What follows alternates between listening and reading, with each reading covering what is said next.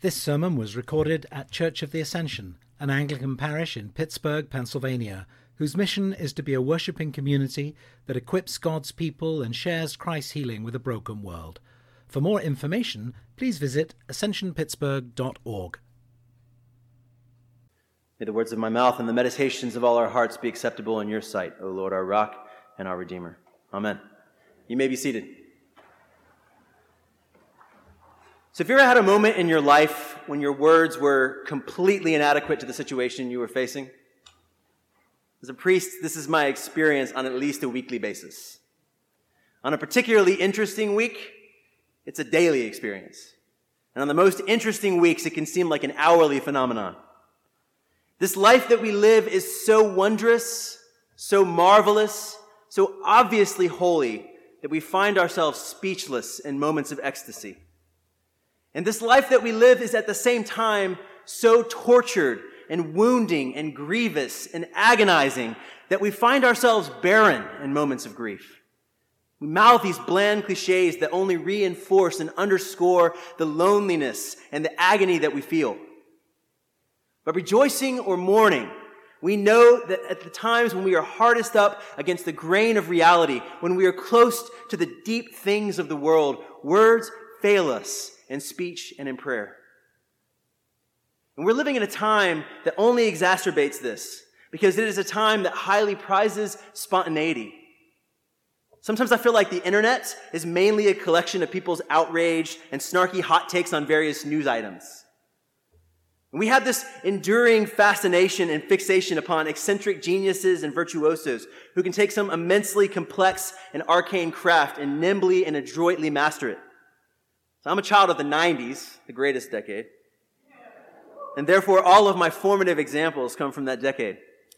My personal favorite from this genre is the movie Amadeus, based on the stage play of the same name. This movie depicts the antagonistic relationship, highly embellished and fictionalized, of course, between Mozart and Antonio Salieri. Salieri is the court composer in the Austrian court of Joseph II. and the movie is framed through the recollections of the aging Salieri, who's making his confession to Roman Catholic priests. And in a monologue, Salieri says that hearing the music of Mozart was like hearing the voice of God. But instead of transporting him, it made him insanely bitter and jealous. And in one flashback, we see the young Salieri ploddingly creating this piece note by note. And after he figures out the sequence, there's a look of relief and gratitude that fills his face. And he looks over at a crucifix in the corner of the room and he says, Grazie, Signore. The scene shifts and we see the Emperor Joseph playing the march that Salieri has written. And, uh, and then as he's, as he's playing, Mozart stumbles into the room and he's buoyant and he's boorish and he has no manners and he disturbs the mannerly placidity of the scene, which merits this, you know, disdainful look from Salieri. And then Joseph asks Mozart to play the piece and he moves to hand him the music and Mozart declines, sitting down and playing the piece fluently from memory much to the shock and the dismay of Salieri. Mozart moves through the entire, entire sequence, and then he says, in kind of a bored way, the rest is just the same, isn't it?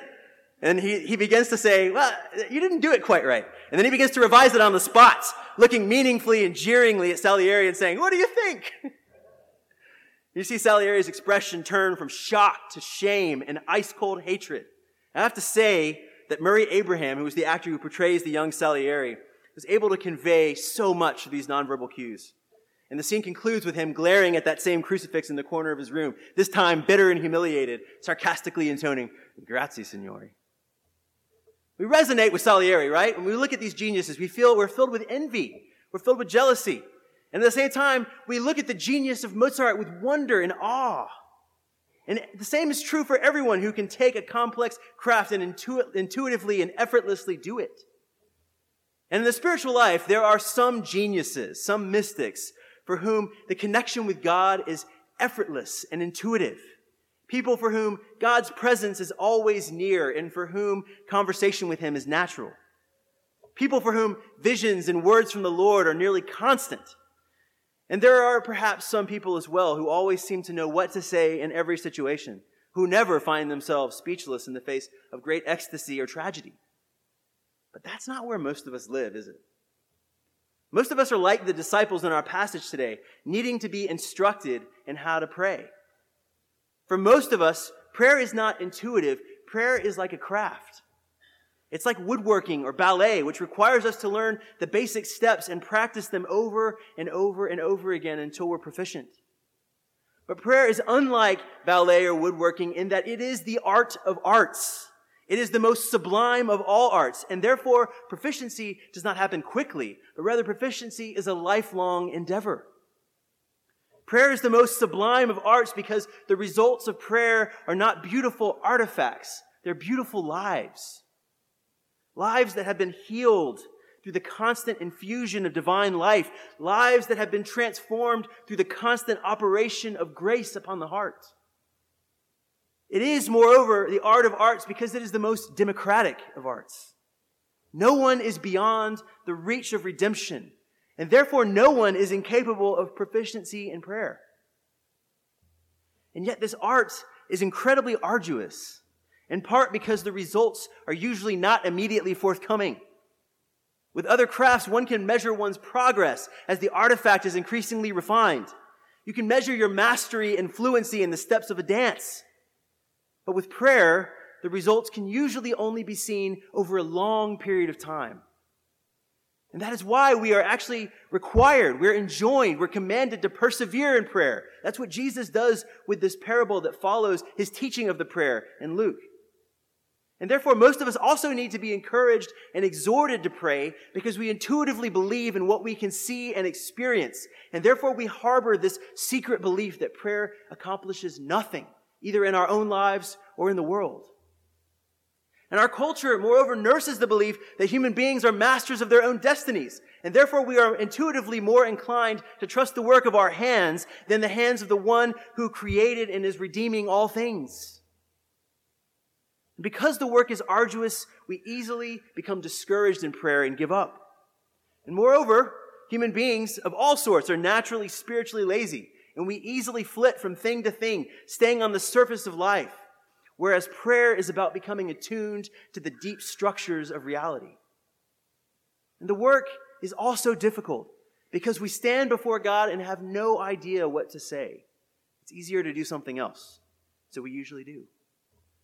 And there are countless other reasons why the work is so arduous. But in our passage today, we are given abundant grace, grace upon grace, because our Lord, who is the master of prayer, is teaching us how to become proficient in prayer. He is giving us the exact language in which we are to pray and the exact things for which we are to pray. So the Catechism of the Anglican Church in North America. By the way, did you know that we have a catechism?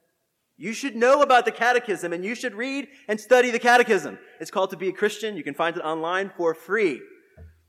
Father Jack and Father Joel, who are both serving today, were on the task force which created this document, so you know it's good. Anyway, the catechism says about the Lord's Prayer that it is both a practice and a pattern of prayer. A practice and a pattern of prayer. We're meant to pray this prayer as a practice continuously until the Lord comes. Because we say in this prayer, Thy kingdom come, Thy will be done on earth as it is in heaven. And so we go on praying this prayer until the marriage of earth and heaven is complete, until heaven floods earth with God's shalom and every tear is wiped from every eye. And we're meant to pray this prayer as a pattern as well, to let it teach us the things for which we ought to pray in our own words. I'll say more about making the Lord's Prayer a pattern for our prayer in just a moment. But first, how do we make the repetition of the Lord's Prayer a practice, both as individuals and as a church? So, Father Joel mentioned in his sermon last week, much to my delight, that as Anglicans, we have a threefold practice of prayer, which we received from the early church. Again, this is all in our catechism. Check it out, questions 251 through 255. It'll be on the podcast, so you don't have to remember that. Our practice of prayer is faithful attendance at weekly communion the daily offices of morning and evening prayer, all found in the prayer book. So if you don't have one, get your hands on one. And private devotions of various sorts. These include things like meditations upon the scriptures, spontaneous prayers of adoration, confession, thanksgiving, and supplication, the practice of fasting, the practice of giving your money away, and a great many other things. But our practice of prayer, if we follow it, ensures that we will say the Lord's Prayer at least 14 times in a week. Twice a day, Monday through Saturday in the morning and evening, and, morning and evening prayer. Sunday morning in the service of the Holy Eucharist, which you'll notice when we say the Eucharistic prayer, we'll pray the Lord's Prayer together. And then Sunday night and evening prayer again. Now that's a lot of repetition of the Lord's Prayer. But we shouldn't stop there. We should pray the Lord's Prayer at all times. We should memorize it and inscribe it on our hearts. The 14 times we pray this prayer during the week are meant to be encouragements and inducements to do it more often. Indeed, to pray it without ceasing. Do you feel foolish or sheepish about the idea of praying the Lord's Prayer at all times? And especially when you don't know what else to say to God? Or do you feel like it violates the Lord's commandment against vain repetition? You shouldn't feel that way because it's also the Lord's command that you pray this prayer continuously. He has revealed to you in His Word that these are the words that the Father longs to hear from you. And the Lord only does and says what He sees the Father doing and saying. So when the disciples see Jesus praying, they say, Lord, teach us to pray, just as John taught his disciples. And they say this because it was one of the responsibilities of a rabbi to teach his disciples how to approach Adonai, the Holy One, the Lord, in prayer. And they're saying, John is a rabbi. He has disciples. He taught them to pray. You are our rabbi. So teach us to pray. This is your responsibility. And then the Lord commands them, when you are praying, say these words. So I think there's probably many reasons why the Lord commanded them, and so us, to pray this way. But the most interesting one to me is that it seems, it seems that he seems, or sorry, he seems to think that we need to be told what to ask for in prayer. That we don't sort of natively or intuitively know what to ask for. And so he teaches us what to ask for. In other words, part of the craft of prayer is learning what it is we're meant to ask for in prayer. Left to our own devices, our meditations and prayers tend to circulate around the small and narrow cluster of concerns and anxieties that dominate our hearts. And this is, I want to stress, not a bad thing. God is keenly interested in us and what concerns us. But we also need to be encouraged to lift our sights to what God is doing in the world and so to frame our prayers so as to participate in the mission of God. If we pray the Lord's Prayer with intentionality, not just as a practice, but as a pattern. We begin to use it to frame our prayer lives. It will transform the way in which we pray. Because every priority of the gospel is expressed in this prayer, from the opening address, Our Father, to the Amen. The opening address, Our Father, means to teach us this one fundamental fact. We are never praying alone, but always with Christ and the holy angels and the whole company of heaven and the whole body of Christ extended throughout the world. Whenever we as individuals begin to open our mouths in prayer to God, we are also joining that whole vast company of the body of Christ. That is not insignificant. That means that our prayers will always be heard and that we are never isolated or alone in our prayer. And then the Lord's Prayer is followed, that our Father is followed by a series of petitions. The one that we memorize is principally drawn from Matthew's version of the prayer, which contains seven petitions. Luke's version gives us five, but they cover the same ground. So whether we count the five petitions in Luke or the seven petitions in Matthew, if we allow this prayer to become a pattern for our prayers, it offers us the full catalog of all the things for which we are to pray.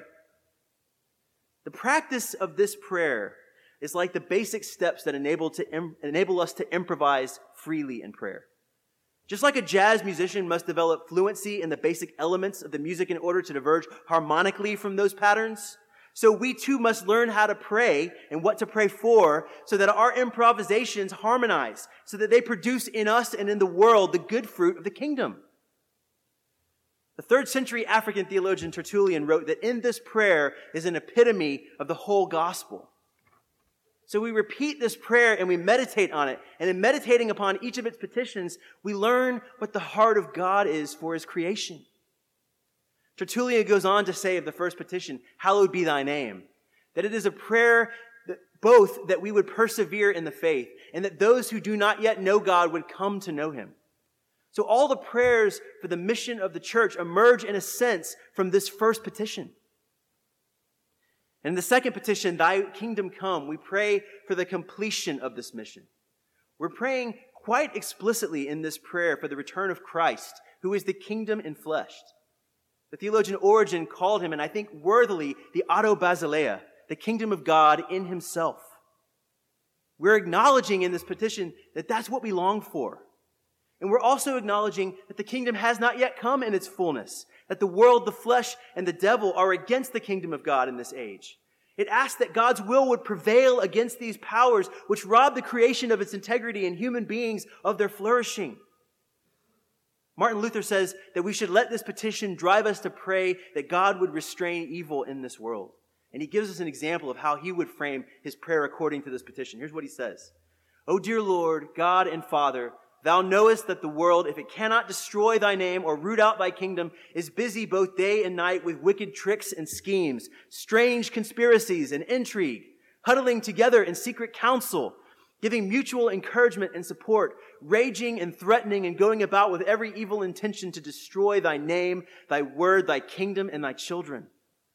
Therefore, dear God, God and Father, convert them and defend us. It's a prayer for the protection of the good things that are coming up like the mustard seed out of the ground. That the kingdom of God would be preserved in all of its fullness, and that the church would be protected.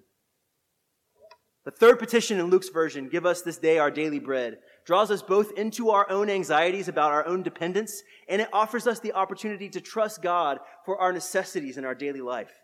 It also draws us into the needs of the world. We are encouraged and exhorted in this petition to have compassion and in prayer to begin to lift up those needs of the world, which we cannot actually solve. These are dilemmas that are far too great for us, but not too great for the Holy Spirit. And so we're being drawn into the drama of redemption, the drama of salvation by praying for it, lifting up these needs to the Father. This petition invites us to pray for all who suffer deprivation and the lack of basic necessities. But there's another dimension to this petition that we could easily miss. The bread that we pray for in this petition is called in Greek epiousios, our daily bread, but also our super substantial bread. I don't know if you noticed, but the kids in the kids' sermon totally got this. From the beginnings of the church, this has been understood as referring both to the bread that we need to survive day to day and also the Eucharistic bread by which the body of Christ is nourished. St. Augustine says very straightforwardly the Eucharist is our daily bread. The power belonging to this divine food makes it a bond of union. That is, it unites us more and more to Jesus and to one another. So we're praying in this, in this petition not only that material bread would not fail, but also that spiritual bread would not fail. That we would never cease to be built up into Christ's body by the power of the Holy Eucharist. We are praying that Christ would never abandon his church that he would fulfill his promise to us, that he has established his church, and that he will not allow the gates of hell to prevail against it.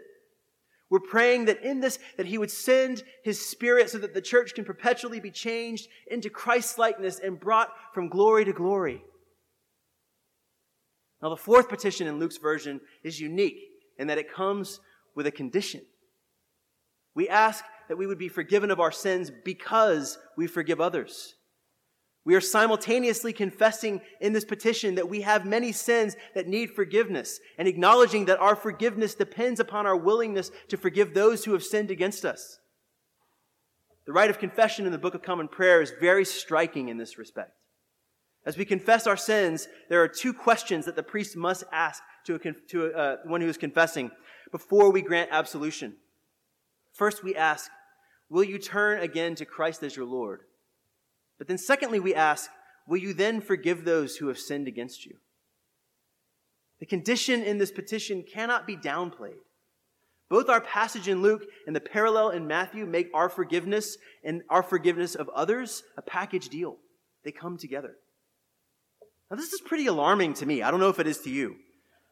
But I think what Jesus is telling us here is that in this practice of prayer, it must wear down in us the innate sense that we're basically okay and occasionally do bad things. Rather, it must produce in us the sense that we have been ruined and enslaved by sin. We are actually helpless in our sins, and that we have been and are being rescued by an abundance of grace. And that part of that rescue means allowing the spaces of bitterness within us, the spaces where we nurse grudges and rancor and resentment, all of those must be allowed to dissipate. Now, I want to be clear forgiveness does not always mean reconciliation. There are people for whom it would be unwise to continue in relationship with. But for our sake and for the sake of the kingdom, we cannot hold on to these debts. We cannot hold on to these grudges that we nurse. This petition asks us to step into the reality, owning our forgiveness, and in owning our forgiveness, forgiving others.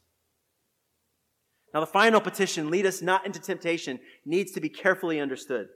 The Greek verb that we translate lead us not really means two things simultaneously. Do not allow us to enter into temptation, and do not let us yield to temptation. So preserve us from the temptation itself, but when we encounter the temptation, liberate us from it. The scriptures say that God cannot be tempted by evil, and he himself tempts no one. And actually, he does not want to tempt us, but instead he wants to liberate us from the evil of temptation. We're asking him here not to allow us to take us, to take down the path that leads to sin and destruction. It asks for discernment of good and evil and the strength to choose the good. So you can see now that if we pray according to this prayer, we will invariably expand the way in which we typically pray to encompass all the purposes of the kingdom. If we allow the Lord's Prayer to become not only a practice, but also a pattern for the way that we pray, we will find ourselves praying very uh, differently than how we typically do. We will find our own priorities transformed in the process as the grace of God begins its powerful work in our heart. This is slow work, but it is good work. It is the work of the Holy Spirit. Father Teilhard de Chardin said, above all, trust in the slow work of God. This is the slow work of God in our hearts the work of prayer, the art of arts. So this sermon has been in some ways very focused on the nuts and bolts of prayer. I confess it's a very practical sermon, and I did feel a degree of anxiety as I prayed for and prepared for this sermon. But I had this sense in prayer that it was incumbent upon me to be very practical and to encourage you to memorize and to, and to pray the Lord's Prayer as a practice and to allow the Lord's Prayer to become a pattern for your prayer. But I worried at the same time that I would fail to communicate the big picture about why any of this matters. So a couple of nights ago, I brought this worry to Mother Tish, who has the greatest imagination for preaching of anyone I've ever met. Honestly. And as I unpacked my thoughts about why it's important to pray the Lord's Prayer as a practice, she reminded me of a powerful story that the author Lauren Winner told about her former husband Griff's grandfather in one of her books. When she met this man, Griff's grandfather was dying of Alzheimer's, and he could no longer even remember his grandchildren's names. But as she attended church with Griff's family, she observed that this man, whose memories had been taken from him progressively until there was nothing left, could still recite the Lord's Prayer and the Apostles' Creed. Here's what she says Sitting next to him, I could see and hear that Dr. Gatewood, who might not even remember how to count to ten, remembered how to pray. The Lord's Prayer and the Apostles' Creed were somewhere in the foundation of his memory, beneath even his grandchildren's names. So maybe here's the most important thing I want to leave us with today. What shall we do and what shall we say when everything else has been taken from us? What will be the thing that stays with us when all other words and memories and cognitions fail us? Will the kingdom at that moment abandon us? Or will we instead be lifted up and carried into the kingdom by the mighty words of our Savior? Because that is always already what is happening now. It is not dependent upon us, our salvation, or the salvation of the world. It is dependent upon the grace of God, which flows forth abundantly in Jesus Christ and in these marvelous words that He has given us in this prayer. What will prove to be true of us when we can no longer project our personalities to other people? What character, what indelible imprint will come through? Will it be the words in which our Savior taught us to pray? Or will it be lines from some movie or some TV show? Which would we want it to be? Let us then become, through the practice and the pattern of this prayer, what we long to be for all eternity. In the name of the Father, and of the Son, and of the Holy Spirit.